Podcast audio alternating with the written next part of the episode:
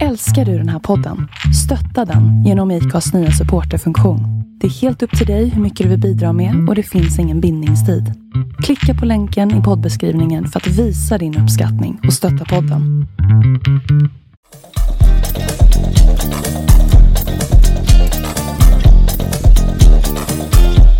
Hej och välkomna till ett avsnitt med Inspirationskällan med mig Emil Karlsson. Idag har vi med oss en kvinna som eh, har byggt upp en egen vårdcentral i Nyköping. Hon har eh, agerat eh, verksamhetsuppbyggare, marknadsföring, personal och hanterat organisation och, och även som VD. Hon är även certifierad styrelsemedlem i Styrelseakademin och aktiv mentor för andra företag. Välkommen Laura Lejoned! Uttala ditt efternamn rätt nu. Ja, Det var rätt. det. Hur är det idag? det är bara bra. Det blåser men jättefint. Jag mår bra oavsett om det blåser eller stormar. Ja, precis. Ja, Jag hoppas jag gjorde en bra intro för det här. eh, Det var jättefint. Alltså du har gjort så mycket så jag visste inte vad man skulle göra för intro ens en gång. Ja, alltså det, det är det jag många gånger tänker. Alltså jag har gjort så många olika saker och gör fortfarande. Ja, verkligen. Eh, jag har ju tänkt att jag ska ge ut en bok. Oj, vad Eh, För spännande. att, ja, för jag tänker så här, det här kan vara väldigt bra en samling för, för en entreprenör. Jag möter ju så många unga eh, människor som är så här förvirrade. Åh, jag vill bygga bolag, jag vill göra, jag vill göra. Men, och så, så, hur gör man? Och så, då tänker jag så här, men gud, måste man veta allting på förväg? Det är bara att göra det som känns eh, aktuellt just nu. Uh, och sen tror jag att vi kanske växer upp med det här kravet att man ska veta vad man vill jobba med när man är 19 år. Hur fasiken vet man det? Man kan ju ändra sig vad man vill jobba med och vilka, alltså vad man gillar, vad man ogillar. Det ändras ju hela tiden. Ja, verkligen. Alltså, du har gjort en resa som många andra aldrig hade vågat göra. Precis. Det säger ju en del om att man kan faktiskt göra det mesta utan att eh, ha någon kunskap om det. Absolut. Bara man är väldigt eh, ihärdig och, och vill göra det och stå Mm. på sig. Och inte liksom avsluta sina drömmar bara för att någon annan säger att du kan inte eller du bör inte göra detta utan var du kvar här, det blir nog bra. Låt Mm. andra göra det Mm. istället. Precis, och jag tror också många tycker, tycker att ehm, saker och ting borde gå lätt. Jag, jag tänkte, du vet när jag läste juridik, jag läste ju samtidigt eh, ekonomi också.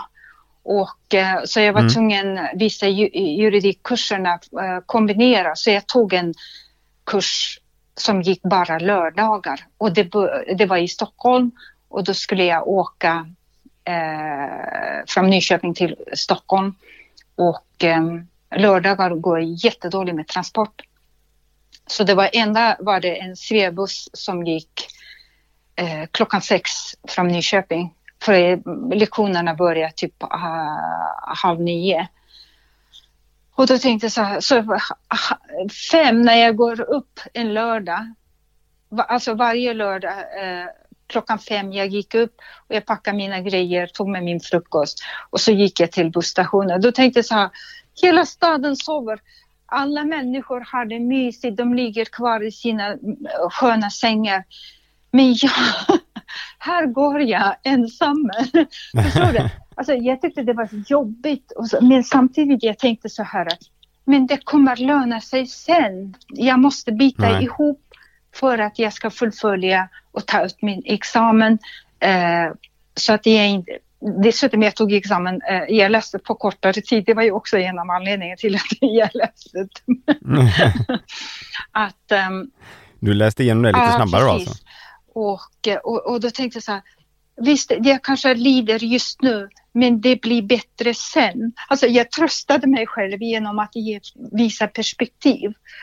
Eh, och det är det många gånger många människor saknar perspektiv. De tycker att allting ska komma nu, helst igår. Om, om du vill åstadkomma stora saker, stora förändringar, du kommer lida på vägen och det är inte lätt. Och då ska man vara också beredd mentalt. eh, jag är så mm. glad att jag har tränat med Unestål eh, över 16 år. Och jag har gått mental styrketräningskurser.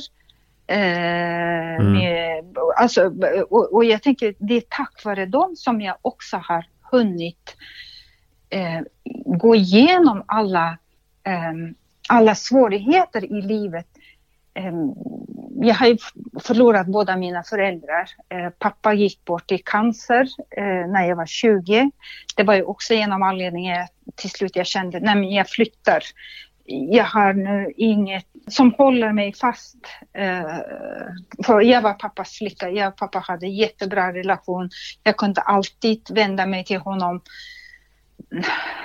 när jag behövde tröst och råd ja, och precis. så. och och, ehm, och sen mamma gick bort eh, för ja, 12 år sedan också i cancer.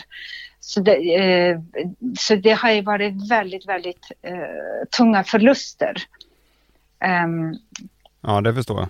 Och um, samma år som jag själv blev sjuk så var en, en nära vän till mig blev sjuk och hon dog eh, inom loppet av tre månader och då hade hon varit sjuk utan att tala om det för mig. Och sen efter det så eh, en eh, kollega, eh, också jurist, eh, gick bort, också ung. Eh, hade, alltså alla de här personerna, alltså mina vänner, de dog ju innan de, ja, kring mellan 45 47 år gamla och hade ja. lämnat små barn efter sig.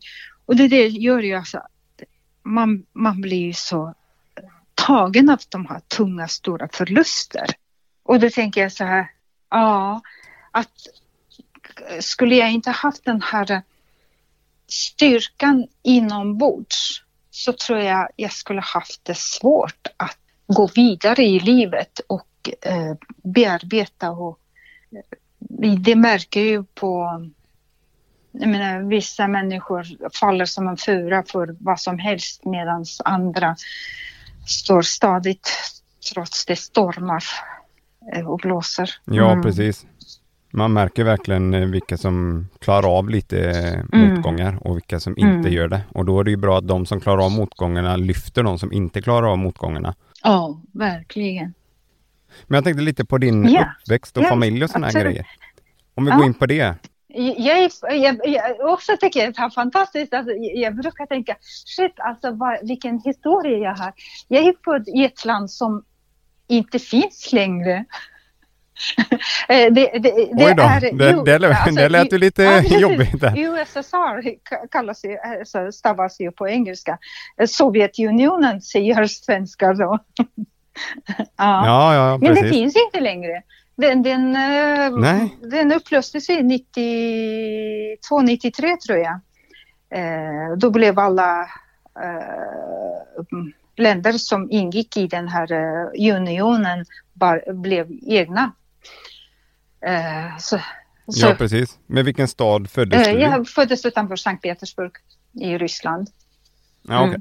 mm. ja. Och eh, jag uppväxte en vanlig familj, ska jag säga. en vanlig, vanlig Svensson-familj. Eh, mina, um, mina föräldrar, papp, pappa kommer från uh, en familj där uh, han, var, uh, han hade bara en bror och pappa var mycket äldre än mamma. så han träffade ju henne han var nu närmare 40 och hon var bara 18. och um, så han tyckte att, eh, eller han hade sagt, jag vill skaffa många barn för att jag har bara en enda syskon. Eh, så det, vi, jag växte upp med flera syskon, men eh, syskon, den åldersskillnaderna ligger ungefär 16-17 år mellan äldsta och yngsta. Så de som var äldre, de, de har ju hunnit liksom börja skolan och de flesta bodde de bodde på sko äh, gick skolinternat så de var ju aldrig hemma när, när vi var små. Och de brukade bara komma hem på lov och så. Och ehm, ja, så jag såg upp till mina stora syskon. eh, på ett sätt, jag beundrade dem. Och jag minns också att eh, jag ville absolut inte vilja börja skola. För, för jag har inte fått gå eh, internatskola, jag fick gå vanlig, vanlig statlig skola. Stackars Ja, precis. Men, eh, det, det lät synd om dig.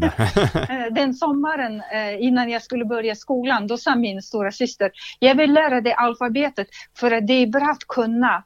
Det är säkert många andra barn kan redan alfabetet när de börjar ettan och du har inte gått på förskola så det är bra att jag ska lära dig. Jag bara, nej.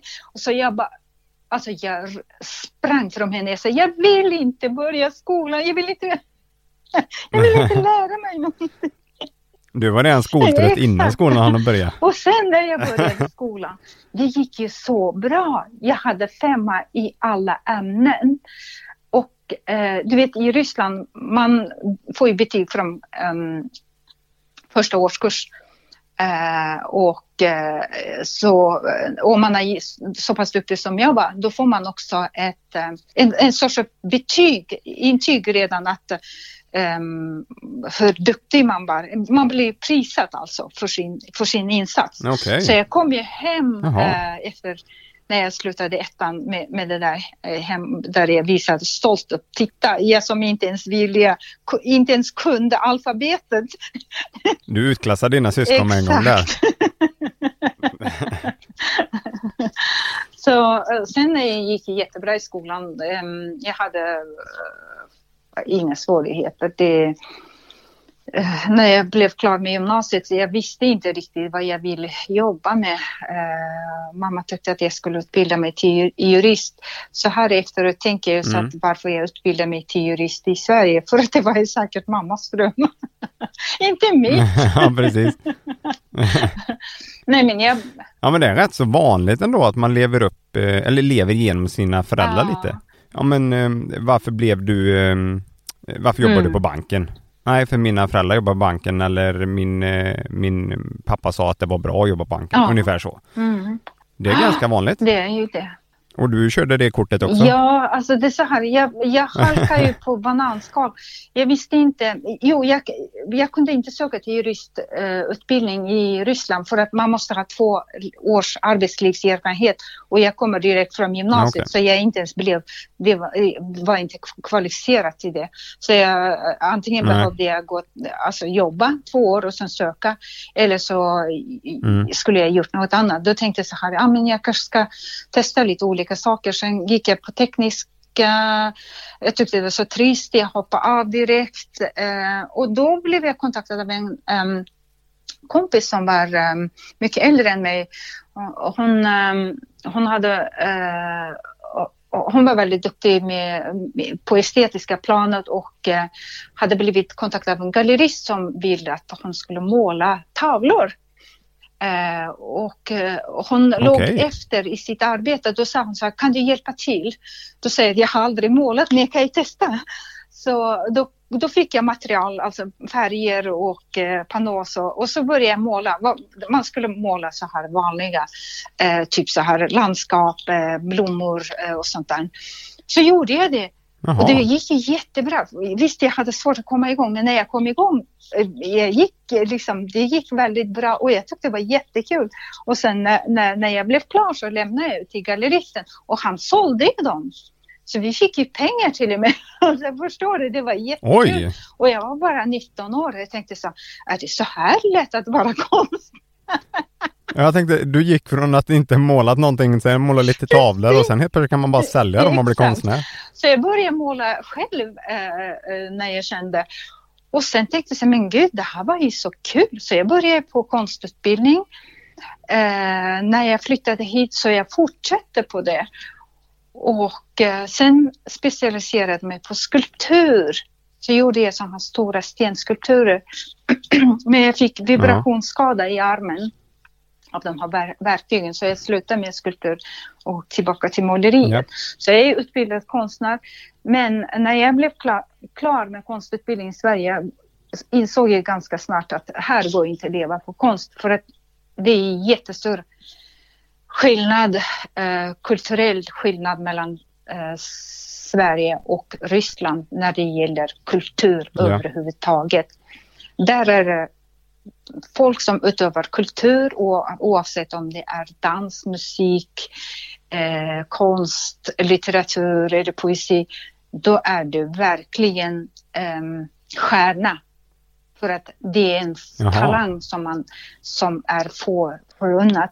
Medan eh, du kan utbilda dig till jurist, eh, tandläkare, läkare, bankman. Det, det kan du utbilda dig för. Det, är inget, det behövs inte talang, det behövs bara eh, läsa in. Så räknas det. Mm. Liksom det är helt Ja. annan, annan, annan utgångspunkt eller synsätt på vad är som respektar.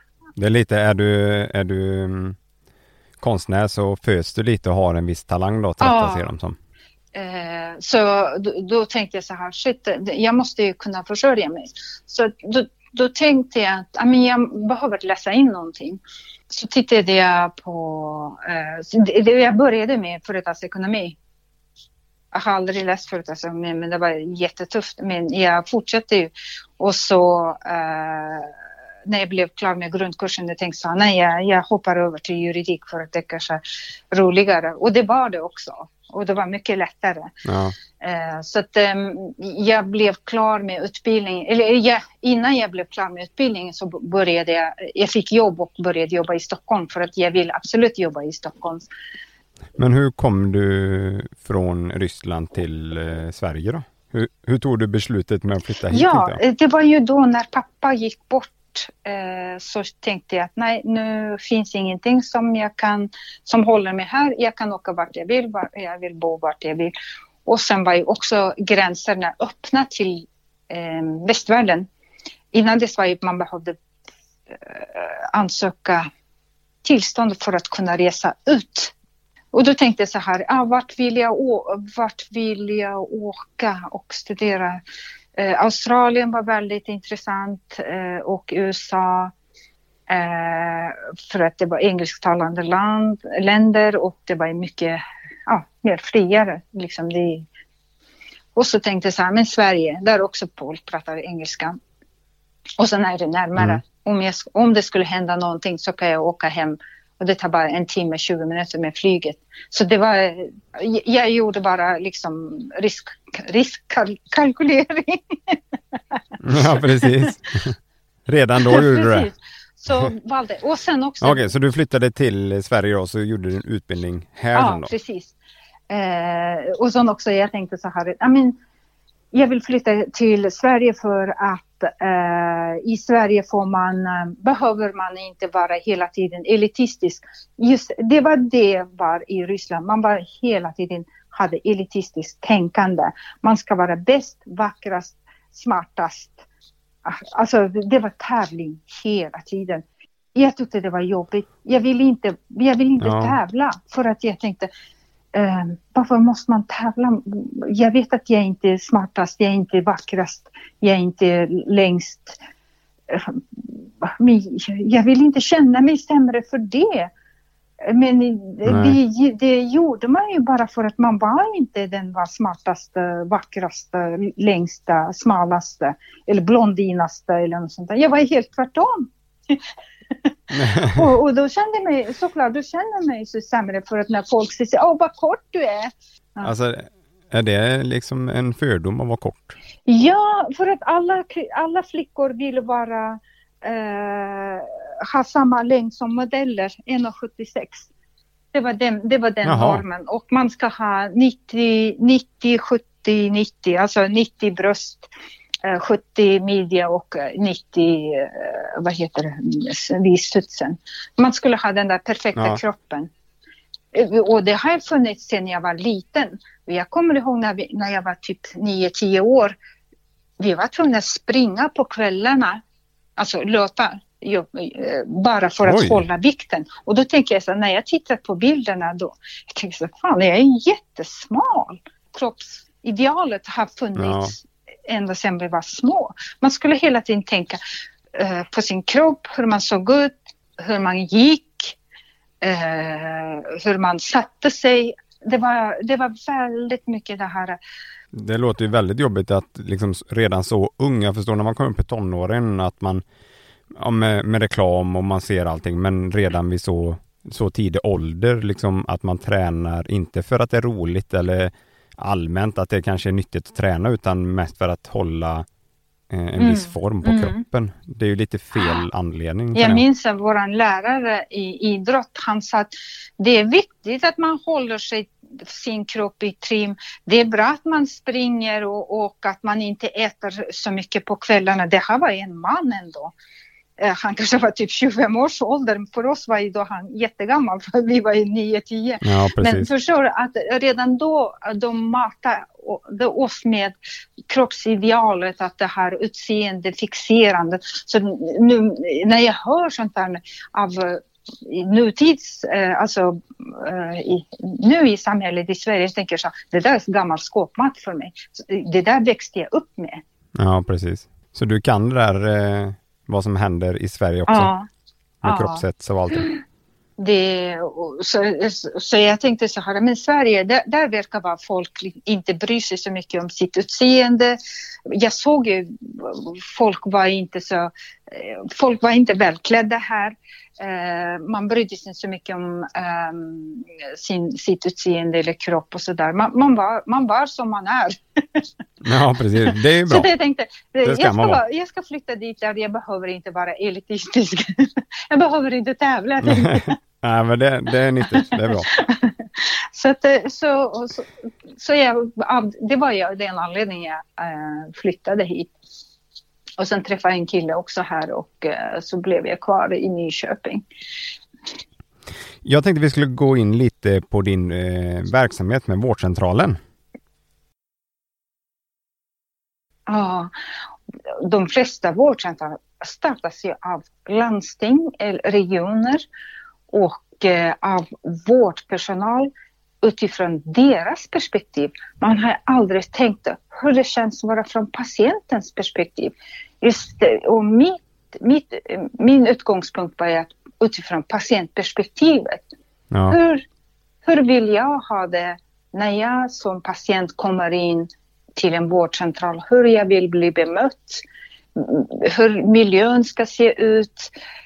Perspektivändring. Ja, precis. Så det, det, är just det som äh, är grunden till, till varför jag startade vårdcentralen. Att äh, man ska, och sen också att jag hade tankar kring att involvera äh, personalen, att de ska känna att det är vi som bygger vårdcentralen. Men hur tycker du det funkar på andra vårdcentralen gentemot din egen? Alltså vad är den stora skillnaden där känner du? Eh, det är vårdpersonal som styr upp allting. Det alltid blir vårdpersonalens utgångspunkt. Patienten oftast bemöts som om patienten är eh, icke bemyndigad, icke kunnig att tänka, eh, inte kan eh, eh saknar kunskap och sådär. Det är alltid det bemötande. Det, det märker jag. Nu, nu går jag ju på en vårdcentral själv ja. på grund av min det här hälsoförsämringar. Och det, det eh, märkte jag eh, vid ett av tillfällen att eh, alltså, sjukvårdspersonal utgår man av total avsaknad av kunskap. Det, det, det tycker jag är jättemärkligt vi är välutbildade människor. Vi kan faktiskt ta reda på. Och det är det också många, det kan göra mig väldigt upprörd. Vi kan låta människor eh, arbeta, söka jobb, eh, betala skatt. Man kan studera på universitet, man kan forska, man kan bli eh, professor. Men när man kommer till sjukvården så man behandlas som man är total idiot. Förstår du? Att du inte kan någonting om varken sjukdomen eller om din egen hälsa. Det, det är just du som patient vet ju bäst om din hälsa för att det är du som har levt med den här kroppen, med den här hälsan hela ditt liv. Det är inte någon sjukvårdspersonal som du träffar då, någon gång ibland på fem minuter kan om din sjukdom. Ja, nej, så det, det tycker jag att man, man ska förändra där. Och, och, och samma sak också patienter. Jag, jag, jag anser att det krävs folkbildning eh, bland patienter. Att, eh, dels att man ska också dessutom stå på sig, inte vika, alltså förstår du? Inte tro vad sjukvårdspersonalen säger. Nej, vad, vad känner du för om man går till en vårdcentral och så säger mm. man att man har något eh, visst problem. Mm. Då kan det vara väldigt snabbt att eh, man, man har hört historier att ja, man får en Alvedon och får man gå hem igen. Ja. Vad känner du för det beteendet som vissa vårdcentraler gör? Att de, men det känns som det går, ska gå snabbt liksom. Här får du en eh, lite värktablett, åk hem och så får vi se om det blir bättre. Mm. Jag tycker det är förskräckligt. Det är kränkande. Alltså det, det, det, man tar inte på allvar patienten. Mm. Senaste eh, fallet jag läste nu, det var en kvinna som hade träffat sex olika läkare och alla har missat hennes cancer. Hon avled nu. Oj. Alltså det, det, ja, det är en annan kvinna som jag läste ett, um, för ett par veckor sedan. Hon hade gått med fraktur i foten i sex månader som på vårdcentralen har. Hon har varit där två gånger. De har bara, ah, men det är ingenting, det, du ska gå till sjukgymnast. Och mm. sjukgymnasten, ah, du får göra de här övningarna. Det blir ju aldrig bättre. Till slut när hon går tillbaka efter eh, hela sommaren gått nu till hösten och så eh, tar någon en läkare och säger så här, men vi röntgar det här. Och då visar det sig fraktur. Hon har gått med det, lidit i över sex månader. Jag tycker det är så fel. Ja, det är ju hemskt att man får gå så länge. Det är hemskt. Tänk om, om vi säger, varför kan inte vi ställa krav på de här sjuk, på sjukvården? Det borde vi kunna göra för, för att de, alltså eh, det är våra skattepengar mm. eh, finansieras den utav. Ja. En sak om, om det var helt privat och du betalade att, ur egen ficka att de inte tog, alltså de tog betalt från, direkt från dig, det är en sak. Men en annan sak, du betalar ju skatt för att de ska bli finansierade. Mm. Jo, då skulle då vi kunna också ställa krav. Precis, precis. Och, och vi säger så här, om jag skulle driva en butik och du kommer och köper en vara och sen när du kommer hem upptäcker att den eh, trasig eller att den ger smärta. Vi säger du köper en skor av mig mm. och så får du smärta utav den. Så kommer du tillbaka och jag bara nej, nej, det, det är ingenting. Du, du får istället sjukgymnastik så blir smärtan går över. Det är ungefär samma sak. Det skulle aldrig någon acceptera, eller hur? Nej, precis. Då skulle den här kunden blivit förbannad, kanske till och med skrivit på Facebook och talat om för sina vänner hur dålig den här butiken är. Ja. Men när det gäller sjukvård, vi bara biter ihop och säger ingenting och lider vidare. Ja, det är inte riktigt rätt väg att gå känner man. Nej. Så att vi behöver förändring där. Vi behöver upplysa, utbilda patienter. När är det rätt? När är det fel? Och, och vad, vad, har du för... Eh, vilka krav du kan ställa? När kan du acceptera svaret? När kan du säga att nej, jag behöver ytterligare utredning? Mm. Ungefär som nu när jag var på, till vårdcentralen. Jag har haft eh, andningssvårighet sedan februari. Ja. Eh, och, eh, och så kommer jag dit och säger det. Han bara, ja ah, men det, det, jag, jag lyssnar, det hörs ingenting, lungorna är perfekta och så. Jaha, okej. Okay. Och så, vi tar lite prover.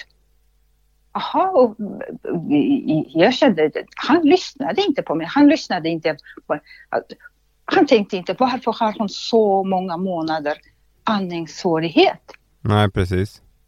Men hur ställer du dig till, eh, när du ja, går till jag, vårdcentralen nu då, eftersom du har lite, lite inblick och kunskap om ja. detta? För jag kan ju argumentera till, och så till och med den här läkaren säger så här, är du läkare för att du pratar som en läkare, då använder de termerna som en läkare säger han till mig då. Precis. Då tänkte jag så här, jaha, så att man ska vara så pass kunnig för att kunna stå på sin sak. Ja, det är, det är förskräckligt. Ja, det är ju verkligen hemskt att man måste kunna det för att få rätt hjälp. Mm. Ja, det, det, är väldigt intressant eh, och det var därför du startade din, din egen vårdcentral för att ja. du blir lite trött på hur systemet fungerar. Ja, eller kan... systemet inte fungerar. Ja, precis, precis. ja. Och sen framför allt, eh, det var ju ett, ett barn som, som eh, begick självmord och och eh, eh, det var ju också en av, alltså, eh, det kanske var det sista droppen som gjorde att jag tänkte, Jag har själv två barn. Och eh, jag vill ha en fungerande sjukvård. Jag skulle inte behöva åka till ett annat land om jag vill gå till en läkare. Och eh, jag vill kunna känna mig säker att mina barn när de, när de behöver sjukvård ska kunna få den, den hjälp som de behöver så inte de går begår självmord. Nej. Eh, så att, jag satt och tittade på statistiken bland eh, barn och ungdomar eller överhuvudtaget psykisk ohälsa och den har skjutit i höjden eh, just bland barn, unga och, och seniorer. Så att, då, då tänkte jag så här att om 10-15 år så kommer vi ha i och med att barn och ungdomar har inte fått hjälp som de behöver så kommer det här psykisk ohälsan fortsätta. Till slut kan det eskalera så att du inte kan jobba. Då är du säkert mellan 20, 25, 30 år. Det är din bästa arbetsför ålder. Men kan de inte få hjälp så kan, kommer inte de kunna jobba. Nej. Då tänkte jag, jaha, om vi inte kan få ungdomar, eh, eller då blir det unga vuxna som, som ska jobba. Vem kommer betala skatt då? Mm. Hur kommer samhället se, ut? Det inte blir självklart att du kan vara mammaledig, pappaledig eller att du kan vara sjukskriven om inte välfärdssystemet fungerar. Det, det också handlar om att jag arbetar, betalar skatt så du kan vara sjukskriven eller äh, du kan vara föräldraledig, stanna hemma. Det, det handlar om att vi, det är en ekosystem. Mm. Mm. Det är det där jag kände att nej, jag vill göra förändring. Jag vill åtminstone testa att jag kan göra. Om jag inte gör det så kommer jag ångra och det vill inte jag göra. Testar jag och lyckas jag så är jag glad. Ja. Testar jag att misslyckas, då har jag åtminstone testat. Så, så eh, gjorde jag. Så, det, så jag, jag kontaktade landstinget Sörmland, de hette så på den tiden. Mm. De ändrade namnet för ett år sedan. Och eh, berättade, då, sa, då fick jag veta att jag skulle ha läkare med mig och eh, då var det, blev tipsad av en, av en uh, nära vän att, uh, om en läkare. Så jag mm. kontaktade honom och berättade för honom min idé. Och han tyckte det var en jättebra idé. Han sa att jag kommer stötta dig, jag kan vara din medicinska rådgivare. Och jag kan jobba kliniskt eh, när det behövs. Så jag tycker du ska göra det. Och detta kom du på utan någon slags utbildning inom vården? Va? Nej, jag hade ingen utbildning. Jo visst, jag har haft en jättelång utbildning som patient. Jag, har varit, jag var sjuk redan i mammas mage. Mm. Min mamma, när hon var gravid i tredje månad med mig så fick hon, äh, blev hon jättesjuk och hamnade i koma. Så var hon nedsövd under flera månader och eh, låg med respirator bara för att kunna eh, andas och ha livsfunktionerna. Oj. Och sen, ja, så att jag var ju född mot alla odds. Jag vägrade bli miss, missfall. Ja, precis. Du kämpade uh, igenom allting där. Exakt, jag kämpade igenom. Och, um, och sen när jag föddes, mam, mamma säger att jag hade haft det. Alltså det, det, det har varit väldigt jobbigt för henne. Och um, som tur hade hon, fått hjälp med, uh, från släktingar. Hon kommer från en bra, alltså, väl, välställd familj där, där, där vi kunde anlita uh, barnflickor eller vad heter det? Nanny, ja, barnflicka. Ja, ja. nanny som, som kunde ta hand om mig och uh, den här nanny, hon följde med ända till sex år. Så det har ju okay. väldigt bra, jag har haft eh, bra eh, band till den här kvinnan. Men då var din och, eh, mamma sjuk under längre tid efteråt med då? Uh, nej, det är så här att när jag föddes så uh, dels jag var själv sjuk och mamma mådde inte bra och sen tror jag att hon kanske av um, av förklarliga skäl att jag var en sån jobbig graviditet för henne så hade hon eh, haft det svårt att eh, skapa band till mig. Okay. Så det, det, det, är därför också när ni var med under längre tid. Sen det var inte, det, det var ganska vanligt, vi hade anställda hemma så det, det var ju bara, ja, för mig som senare som jag, jag tänkte, hon var ju bara en av de anställda liksom hemma. Ja, ja det skulle ha varit en, en bra grej att kunna vara hemma jättelänge med sina barn, kanske mera än vad det är nu. Mm. Ja, precis. Um, så det, jag tänker det, det um, målet med vårdcentralen var ju att um, jag ville förbättra, jag ville, jag ville göra förändring i sjukvården. jag vill göra skillnad för människor, för människors liv. Ja. Om du kommer och söker för en sjukdom så är inte alltid just den sjukdomen som är orsaken till att du Eh, till din hälsoförsämring. Det kan vara något annat. Då måste man ju också titta på, på dig som hel människa. Mm, inte precis. bara på din arm eller huvud eller nacke. Nej. Som, som är just nu i, inom sjukvården. Ja, precis. Om man kommer in på din vårdcentral. Mm. Hur går ni tillväga då? Då tittar man på hela eh, dig som människa, vad har du för eh, eh arbetssituation? Mm. Sitter du, står du fel, sitter du, vad jobbar du med? Och eh, hur ser din eh, eh övriga situation ut? Tränar du eller sitter du hemma bara? Eller, man tittar på he, hela dig som människa. Eh, man tar hänsyn både till din fysiska och psykiska hälsoaspekter. Det, det, är liksom, det, man, det räcker inte bara att titta på fysiken, den fysiska delen, man måste titta på psykiska delen också. Det kan ju hända att du kanske mår dåligt. Och det, det, och det kommer, framkommer inte på fem minuters, tio minuters läkarbesök. Då måste man, läkaren avsätta eh, 30 minuter, 45 minuter, till, till och med kanske 60 minuter för att kunna samtala med dig och fråga egentligen vad är som är orsaken för att ta reda på så mycket som möjligt.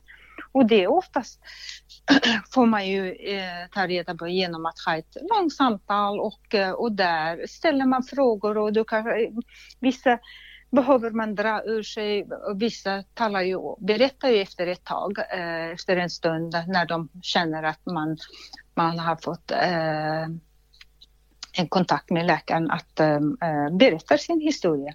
Det är så man tar reda på och då, det, då, då blir det också lättare att eh, behandla Precis. på rätt sätt. Men hur funkar det? Så ett läkarbesök där kan ta kanske en timme? Ja, det kan ta en timme. Ibland kanske måste du komma eh, några dagar senare igen för att fortsätta. Mm. Samma samtal. Hur funkar det med inte... bokningar och sånt? Ja, vi, vi var generösa med tider, särskilt, särskilt när det gäller sådana här eh, diffusa symptom eller man haft eh, gått med någonting länge och sådär, då, då avsätter man minst 45 minuter.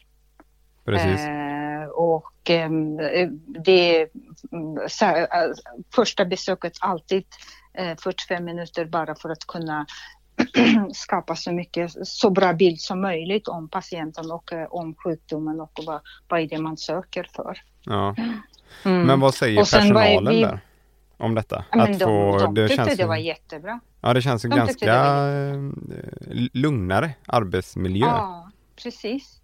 Eh, och, och, vi var ju också första vårdcentralen som införde att patienten kan boka tider själv på nätet. Eh, det skapar ju en sån...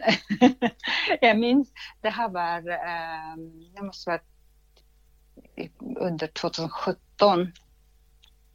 Eh, och då var ju så här att eh, alla vill, eh, vill gå över till digitala men ingen vågade. Eh, och Eh, då tänkte jag så här, nej, eh, jag såg i Stockholms län att flera vårdcentraler har infört det och det har gått jättebra. Felbokning som, eh, vilket många sjukvårdspersonal är jätterädda för. Ehm, felbokning innebär att du kanske söker för någonting och som tar upp mer tid än vad du, har, vad du egentligen skulle behövt. Men det visade sig att det var bara fem, under 5 procent som var felbokat uh, utav patienten då. Okay. Men uh, då tänkte jag så här, nej men det här borde vi testa. Och vi införde det, jag, jag minns också jag blev intervjuad i Sörmlands Radio om det och det väckte sån rabalder bland andra vårdcentraler.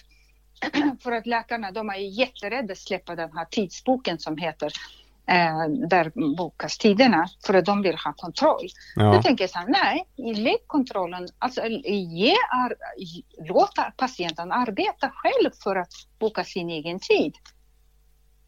Det, vet du vad, det blev jättebra. Det blev det? Sån, ja, vi hade tider ute, du kunde boka tid till läkaren, sjuksköterska, till sjukgymnast, till kurator, till undersköterska om du vill gå till labbet eller om du vill eh, sjuksköterska om du vill vaccinera dig. Det blev jättebra. Eh, det gjorde att eh, flera vårdcentraler hackade efter så att de också ville vara med. ja, de tog efter lite efter dig angående mm, det systemet. Mm. Ja, precis. Så att jag har ju verkligen banat vägen för så här förbättringar och jag är jätteglad för det att, ehm, att uh, vårdcentralerna vågade gå, uh, också följa efter oss. Jo, det är ju bättre det... om, om man kommer på ett, ett sätt som fungerar väldigt enkelt och smidigt för patienterna så är det ju lika mm. bra att de andra också gör på det viset. Mm. Än att försvåra då. För då kunde man se mm. liksom på nätet att eh, alltså lediga tider och så boka in en tid eh, vilken man kunde själv då utan att behöva ringa in. Ja precis. Det är väldigt eh, eh, komplicerat när du ska boka läkartid. Du ringer och så lämnar du ditt, matar in ditt personnummer eller kanske pratar in och så får du en tid där du kommer bli uppringd. Och när de ringer, det är vanligtvis sjuksköterska eller sekreterare, så ringer de tillbaka och så frågar de så här att, uh, för att du har ju redan kanske sagt eller skrivit vad du söker för. Ja. och då ska de ta in igen ditt personnummer, mata in i journalsystemet som en verkligen uråldrat bokningssystem. Och det kan ta upp till 40 klick innan man blir klar. Och då har det kanske gått mellan 5 och 10 minuter innan allting blir klart. Ja. Och sen får du en tid, vi säger eh, fredag nästa vecka. Mm. Eh, och det, det, är liksom, för, förstår du? Istället för att du går in, du kanske sitter hem, hemma och, och känner att nu måste jag söka istället för att jag ska ringa upp. och så kan du gå in och boka. Och det är enkelt du förenklar ju sjukvårdspersonalens arbete. Ja. Du, förenk, du frigör ju tid från deras administration. Du ja, verkligen. ju dem, ja precis. Du hjälper ju dem att uh, de ska kunna ägna sin tid åt patientarbete istället för att sitta med administrativt arbete. Ja, för det är ju väldigt onödigt att lägga eh, kompetens där det inte behövs. Ja, precis. Det var ju också en, en sak som jag märkte att eh, alla de här samtalen eh, som kom in eh, från patienter, det skulle alltid vara sjuksköterska som sitter och tar emot. Vet du vad? 90 procent av samtalen handlar om rent administrativt arbete. Jag vill boka, jag vill förnya min recept, jag vill boka om min tid, jag vill eh, avboka min tid eh, och så. Ja, precis det är ju slöseri med resurser. Ja, verkligen. Och, och det här har jag ju jobbat för och eh, jag berättade för sjuksköterskor på en annan vårdcentral. Och eh, när de tog upp det i sitt eh, personalmöte att eh, så här gör man på din vårdcentral. Skulle vi kunna också införa, det hade blivit dödstyst för att de tyckte att här minsann ska vi inte ta efter privata vårdcentraler. Istället för att säga, ja vi kan ju testa en vecka. alltså det kan du tänka dig hur uråldrig, alltså, jag förstår människan gillar inte förändringar men samtidigt om du inte gör förändringar du kommer ju aldrig utvecklas. Utvecklas du inte så avvecklas du. Precis, absolut, det mm. håller jag med om. Mm. Mm. Så det, min, när jag byggde vårdcentralen, eh, alltså jag hade inga sjukvårdskunskaper och det var min styrka. För jag, jag eh, hade inte hört talas om alla de här hindren som finns. Skulle jag vetat alla hindren då skulle jag kanske säkert blivit också förblindad av dem och blivit rädd precis som andra gör. Så det, eh, jag gick in med öppna ögon, med öppna, öppet sinne. Så jag, um, från att vara anställd gick jag till att bli arbetsgivare, eh, chef, VD, verksamhetschef, eh, personalansvarig, inköpsansvarig, marknadsansvarig. Hur kändes den eh, förändringen där? Precis, jag gjorde allt. Eh, och um, um, men det var, det var fantastiskt också att kunna göra, bygga upp någonting själv från scratchen, även om det har kostat mig blod, tårar och svett. Eh, och eh, att eh, första gången sitta med en, eh, en fastighetsägare och eh, skriva långtidskontrakt eh, och, och sitta, eh, bestämma över hur lokalerna ska renoveras, välja material eh, golv, vilket typ av golv det ska vara, vilken, vilken färg på väggarna, vilka lampor, var ska, var ska de här uttag, eluttagen sitta, datauttagen, eh, alltså allt sånt där. Eh, välja färg, vilken nyans man ska ha eh, och hur ska planlösning se ut. Det, alltså, jag tänker så här efteråt, alltså, jag måste varit väldigt, väldigt modig och eh, väldigt fokuserat. Det är tack vare det som jag har kunnat också eh, råda hela projektet alldeles själv. Ja, för du tog över detta 2015 va? Och då var det ja, renoveringsbehov. Ja, jag startade bolaget 2015 för att jag behövde skriva kontrakt med fastighetsbolaget för att kunna renovera lokalerna och anpassa till en vårdcentral. Mm. Och det var en, ett gammalt äldreboende som, som lades ner så att huset stod ju där tomt och uh, höll på att förfalla. Okej. Okay. Eh, mm. Och då tog det ett år va, ungefär renovering? Så 2016 ah. så startade du igång själva vårdcentralens ah, verksamhet? Precis.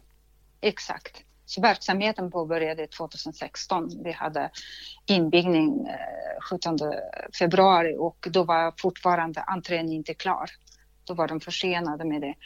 Så att, eh, och sen hela 2016 pågick ju renoveringsarbete av eh, huset, resterande delar. Så det var ju borrningar, det var, alltså, huset var inplastat, det var i eh, byggnadsställningar, eh, parkeringsplatser bara fyllda med stora eh, metallcontainrar. Så det var ju absolut värsta läget att börja sin verksamhet. Det var ungefär som corona fast det var bara enbart för mig då. Ja, precis. för jag var inplastad liksom. Men hur funkar det då? Hur lockade du till dig personal till exempel? Eh, personalen, alltså det är så här att jag började rekrytera personal redan under 2015. Medan jag höll på att bygga renoverade lokaler så jobbade jag med, parallellt med rekrytering och en del eh, och lite med marknadsföring. Och eh, jag har inte annonserat Eh, det var tidningen Dagens Medicin skrev sin första artikel om mig om, eh, om eh, att jag vill starta vårdcentral. Då var jag helt eh, ehm, förvånad och kanske var ehm, positivt överraskad över det mod jag hade att öppna, eh, våga starta vårdcentral mitt i den här hetsiga debatten, vinst om välfärden.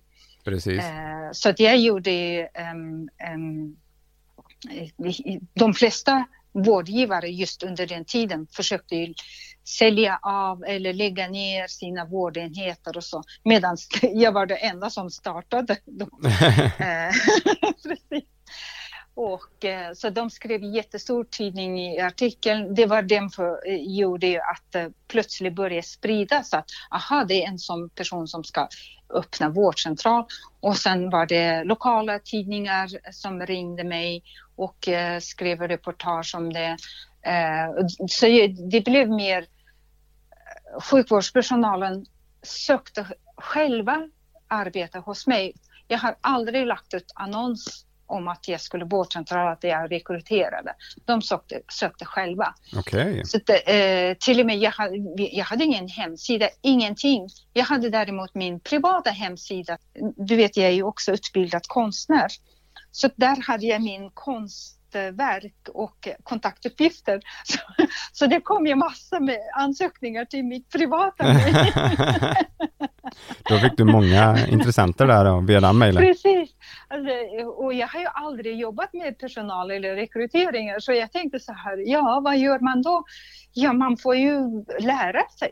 Så jag gick, sökte på olika eh, arbetsförmedlingssajter och sånt där. Vilka frågor man ska eh, ha, ställa om man vill. Vad ska man ta reda på? Så jag skrev ut och sen gjorde jag egen mall som jag hade och sen började jag med eh, um, intervjua undersköterskor, sjuksköterskor, läkare, kurator, psykolog, sjukgymnast, arbetsterapeut, eh, administrativ personal. Hur var det att eh, intervjua personal? Jag kan tänka att det är svårt att, att anställa och intervjua personal som är väldigt, väldigt duktiga på sitt område. Och då ska du liksom detta, detta, detta måste du kunna för att kunna få jobb här det, var, det var lärorikt. Jag, jag lärde mig väldigt mycket om hur människor fungerar. Jag lärde mig väldigt mycket vad, vad är det som driver människor. Precis, för det kan ju inte vara så himla eh. lätt att ja, men om det kommer in en, en, en kvinna eh, som är läkare till exempel och så ska du intervjua den, att du vet att det kommer vara en bra läkare. Mm. Det måste vara det, väldigt det svårt. Jo då, eh, det var, det var svårt. Samtidigt jag menar, oavsett om du är läkare eller eh, jurist så har ju, du är ju en människa. Det finns ju Precis. dåliga läkare, det finns dåliga ekonomer. Det ja. finns bra läkare, det finns bra ekonomer, jurister. Så förstår du? Mm, absolut. Eh, vi är ju alla människor. Eh, och eh, egenskaperna och ser ju du igenom oftast när man sitter i intervjuer. Ja. Ibland också så är du kanske illa tvungen anställa någon trots att du vet att den här människan har inte den kompetensen eller kanske även om den har kompetensen men den är dålig eh, yrkesmänniska. Precis. Förstår du vad jag menar? Absolut. Eh, och eh, för att du måste, eh, i, inom sjukvården så måste du då ha den kompetensen att den personen, dina medarbetare ska ha, vara legitimerad sjuksköterska, legitimerad läkare e, eller specialist i allmänmedicin så måste du då ha en sån i din i din verksamhet trots att du ser den här personen presterar uselt eller kan fungerar absolut inte i, en, i, i gruppen eh, eller sprider negativitet så, så måste ju ändå du ha för att du ska kunna bedriva din verksamhet. Ja. Skulle du uh, haft en annan verksamhet som, som inte finns de här kraven, till exempel vi säger att jag bedriver en um, butik, så då är det upp till mig att anställa eh, vilken butikpersonal jag vill. Ja, jag kanske vill bara ha sådana trevliga, goda, eh, självledande människor som sprider bara positiv energi, som bara pratar gott om sin arbetsplats. Mm. Som kanske kan vara alltifrån eh, 17 år upp till 100 år, förstår du? Ja. Där krävs, behövs inte utbildning. Du ska, liksom, du ska vara en bra säljare. Ja, precis. Du ska vara mån om dina kunder. Ja. Men i, i vissa branscher så finns det de här reglerna och då måste du rätta dig efter reglerna. Trots att du vet att det här kommer bara sprida dåliga vibbar. ja, men det är ju rätt så svårt för du ska ju ändå så hitta en person som är ja, men trevlig och god och, och, och härlig att prata med. Och, men, mm. och sen ska den vara kunnig också, kompetent. Och då mm, kanske mm. vissa då är väldigt kompetenta men inte så bra personkännare och kanske inte Nej. kan prata med folk så himla bra.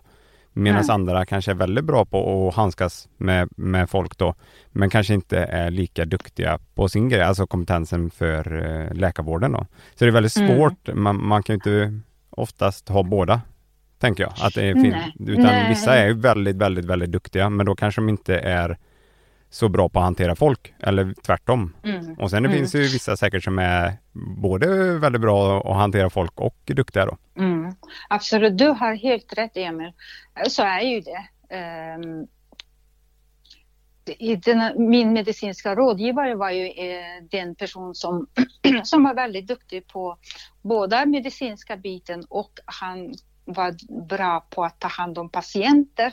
Han var väldigt god Eh, arbetskamrat. Han eh, spred eh, eh, energi i bland arbetsgruppen eh, och han, eh, alltså, man kunde lita på den här personen. Eh, så det, och sen eh, hade jag en medarbetare som var eh, ja, dåliga yrkeskunskaper och eh, väldigt negativ energi. Eh, Prata illa om arbetsplatsen och så. så man råkar ut för allting, eh, alla, alla typer. All, ja, det Ehm. finns ju typer till allt. Ja, det, det. finns ju. Ja. Eh, och eh, det handlar ju om också att acceptera människor precis som de är. Jag är inte där för att förändra dem. Om någon vill förändra, då måste den förändra sig själv inifrån.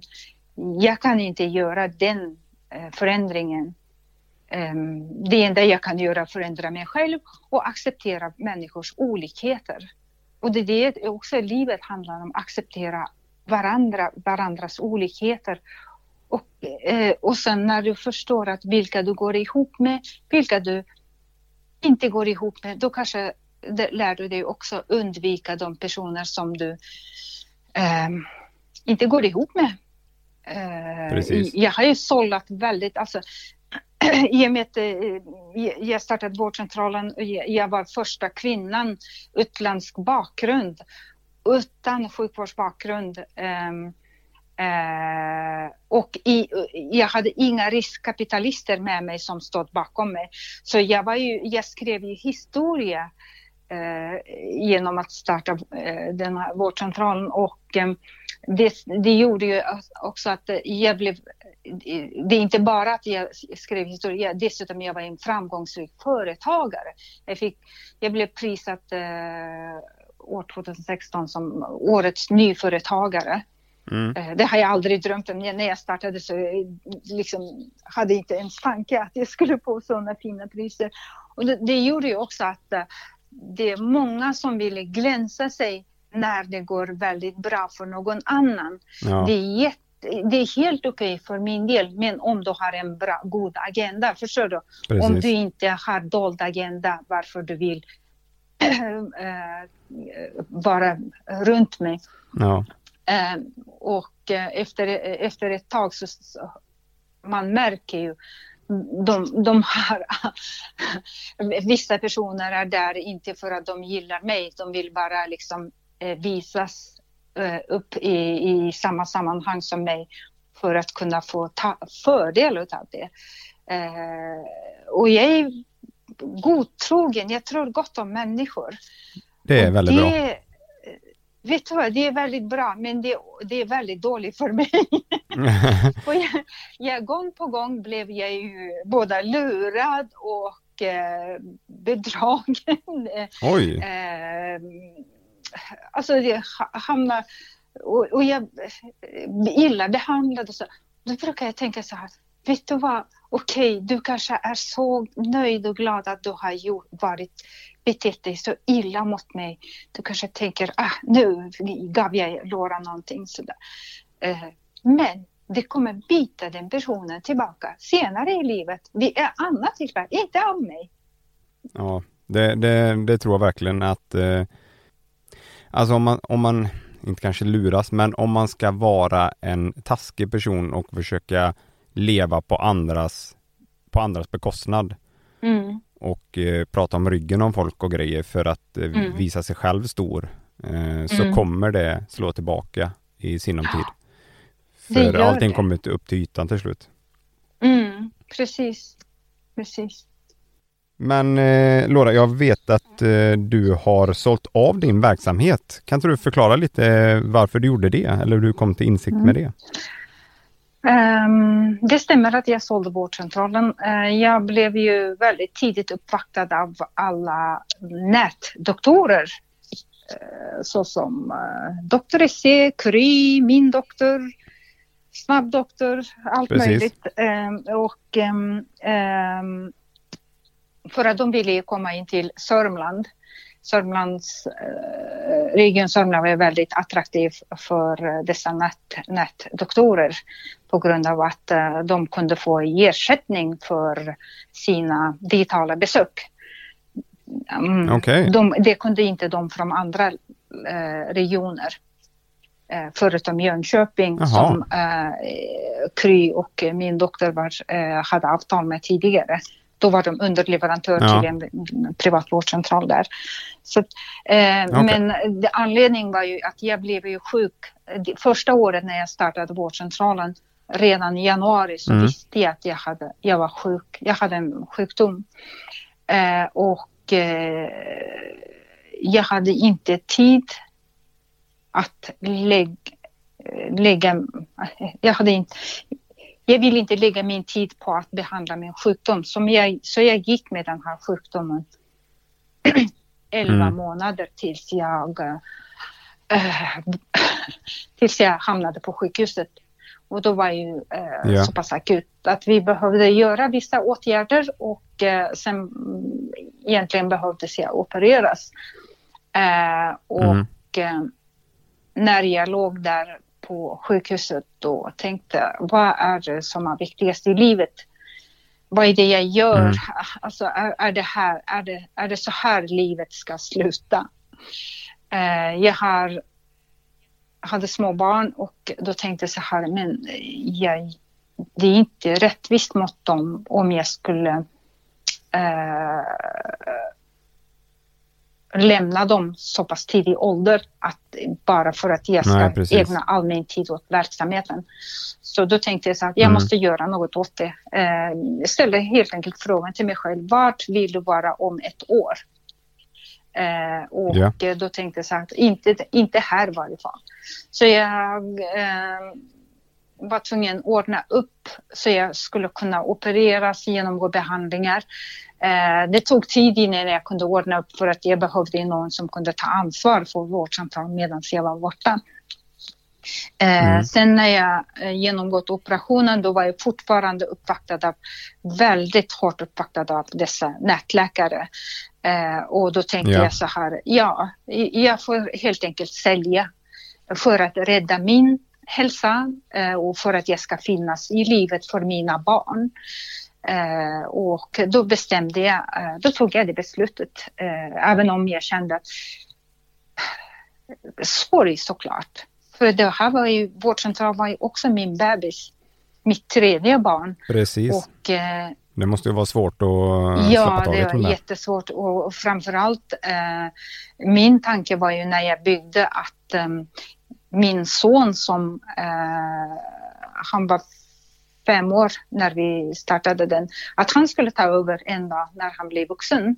Och eh, han tycker ju ehm, det skulle vara kul att göra det. Sen vet man inte när han skulle, om han tycker det är lika kul när han är 20, det vet man inte. Nej, precis. Eh, Men jag kände att jag måste rädda mig själv. Jag måste finnas för mina barn. Ba- mina barn förtjänar en bättre mamma. Och eh, en mamma som är vid livet, inte eh, på kyrkogården. Även om det är lugnt där. Ja, där är ju ganska lugnt. Det är lugnare läge där. Det, det blir ingen stress i Nej. alla fall där. Nej, så då tog du beslutet att, ehm, att sälja helt enkelt för en egen eh, hälsa. Jag valde att sälja för min egen hälsa. Och nu i efterhand kände du att det var, det var ett bra beslut? Att, eh, eller ville du liksom det skulle vara gött med några år till eller kände du att ja, det, det var jag har gjort det som jag skulle ha gjort? Alltså, mellanåt kan jag känna, jag visste det var ett jättebra beslut med tanke på min eh, hälsotillstånd. Eh, Mellanåt kan jag ändå känna att ah, det kanske skulle kunnat bita ihop.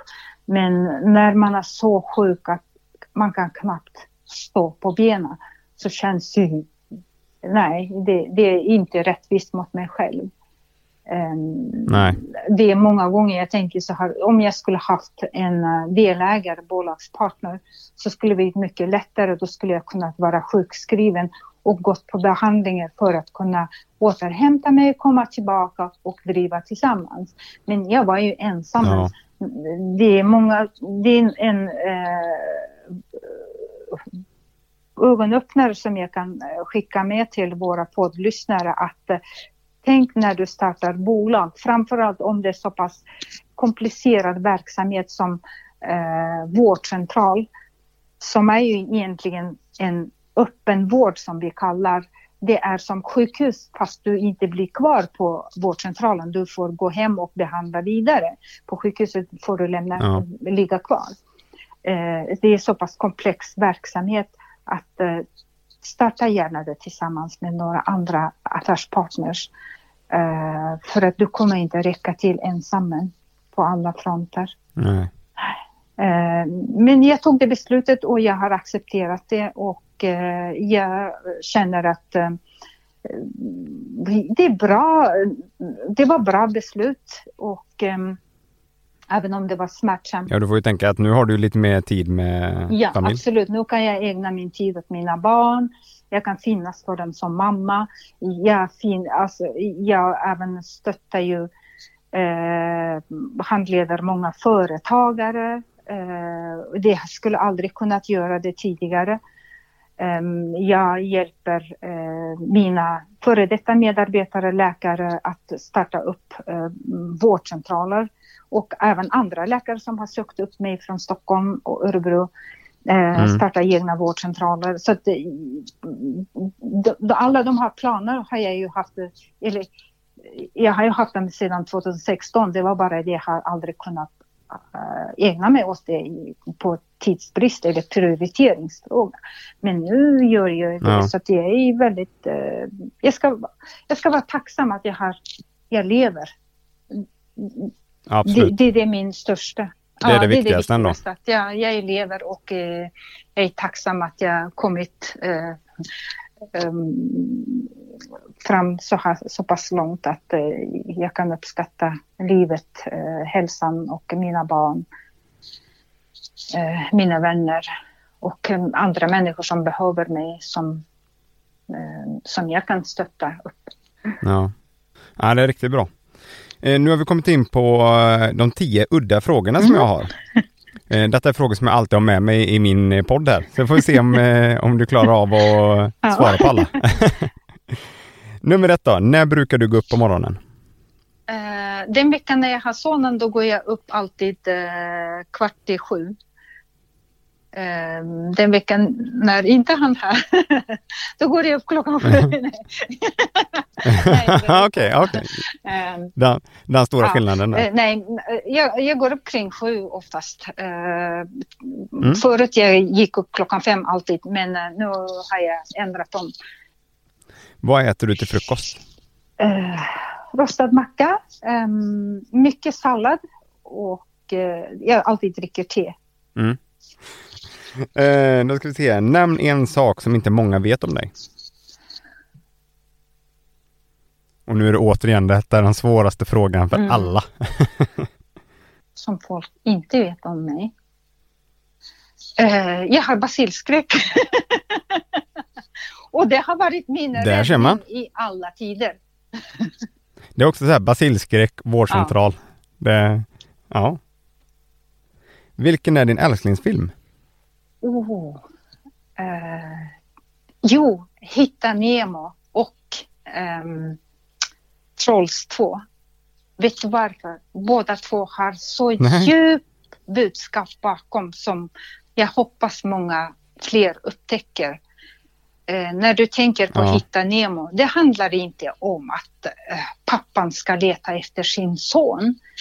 Det handlar om att man ska aldrig ge upp. Nemo föddes ju med eh, ett, eh, en fena som var alltså, med handikapp. Och, och han Ja. aldrig gav upp att kunna få återvända till Stora havet till sin pappa. Och pappan aldrig gav upp att leta efter honom trots att det var så långt borta och han skulle passera alla faror på vägen. Så det, det, är mitt budskap, eller min favoritfilm, Hitta Nemo. Jag kan titta på det hur många gånger som helst. Jag, jag är till och med blivit utskrattad av, det, av mina barn för det. Och sen Trolls 2 handlar om att acceptera varandras olikheter, att kunna leva tillsammans trots olikheter. Väldigt bra. Då kommer vi över till, vad är du besatt av? Och eh, träning, hälsosamt lever, alltså leverne, eh, ordning och reda. Det är väldigt bra tänker jag. Jag som är så intresserad av träning och, och eh, hälsa och mat och allting så jag håller med dig. Beskriv en perfekt dag för dig. Perfekt dag. Ehm, då är jag utsövd och utvilad och ehm, då kan jag direkt gå till gymmet, eh, träna och sen återvända hem och äta frukost och sen och därefter börjar jag med mina arbetsuppgifter. Och då oftast är mejl betar jag av och, och sen ehm, en del frågor, coachningar. Ehm, Mm. Och sen promenad på eftermiddagen. Soligt väder. Eh, eh, alternativt trädgårdsarbete. Och så möta upp sonen när han kommer hem från skolan och sitta fika med honom på altanen. Eh, prata om hur hans dag har varit. Umgås med honom innan han försvinner i spelens värld. I Eh, tonårstiderna. Han är tio, tio år, eh, men eh, han spelar mycket. ja, okej. Ja. Mm. Eh, hur går du helst klädd? Åh, jag älskar att vara välklädd alla tider. Ehm, även hemma kan jag ha skjorta och ehm, även om jag kanske har ledigare byxor som, som träningsbyxor, jag älskar men eh, alltid välklädd um, oavsett uh, vart jag går. Eh, ska jag gå till Ica eller om jag ska på arbetsplatsen eller något sånt där. För jag tycker eh, jag, man känner sig på något sätt bättre humör. Ja, men det kan, jag kan hålla med om det kan vara lite att eh, är man hemma och man känner sig lite nere och har mjukisbyxor, Mm. man bara går runt och känner att, eh, att livet är lite småjobbigt, Mm. vet så. Så kan det till och med hjälpa att ta en dusch och ta på sig eh, Mm. lite andra kläder och bara komma ut så helt plötsligt så vänder man synen och ser livet på ett annat sätt. Verkligen. Då kommer vi komma in på den eh, viktigaste frågan, då är det ju mjukglass eller kulglass. Mjukglass. Det signalerar sommar. Ja, precis. vilka, vilka smeknamn har du haft eller har? Åh, ja. ehm, sunshine. Jaha, Ja. ja, ja. det, det är ett väldigt bra smeknamn. För jag var alltid så här eh, nära till skratt och eh, alltid glad. Ehm, det är jag Ja. fortfarande. Ja, Mm. verkligen. Eh, vilken plats på jorden skulle du vilja besöka? Skulle vilja åka till Hawaii. Det låter Ja. väldigt trevligt. Det är nog väldigt Jo, fint där borta. jättefint. Eh, Vi har ju planerat att åka i år. Men ehm, det kan vi inte. Nej, eh, det är någon, någon liten konstig förkylning som har Eller kommit hur? över oss Ja, i världen här, så världen det liksom. går inte riktigt att resa så lätt. Ja. Mm. Eh, ja, då kommer vi in på de tre tips till lyssnarna. Om de vill lyckas göra det du har gjort eller lyckas med eh, andra sätt, alltså göra sina grejer fast på sitt eget Mm. vis. Man ska alltid eh, sträva att utvecklas. ehm, Mm. och va, vara ihärdig. Och framförallt det största är det här att lyssna inte på folk som säger det är omöjligt. För att det är omöjligt för dem. Precis. Det kan vara helt möjligt för dig. Eh, Ja. Hålla sig borta från negativa människor. Det är den eh, absolut ehm, bästa tipset till alla. Eh, mm. Och eh, träna styrk, mental styrketräning. Det behöver man. Mm. Det behöver alla människor för att kunna gå igenom svårigheter i livet. Både arbetsmässigt och privat. Eh, ja. Och du kan alltid stötta andra om du är själv stark.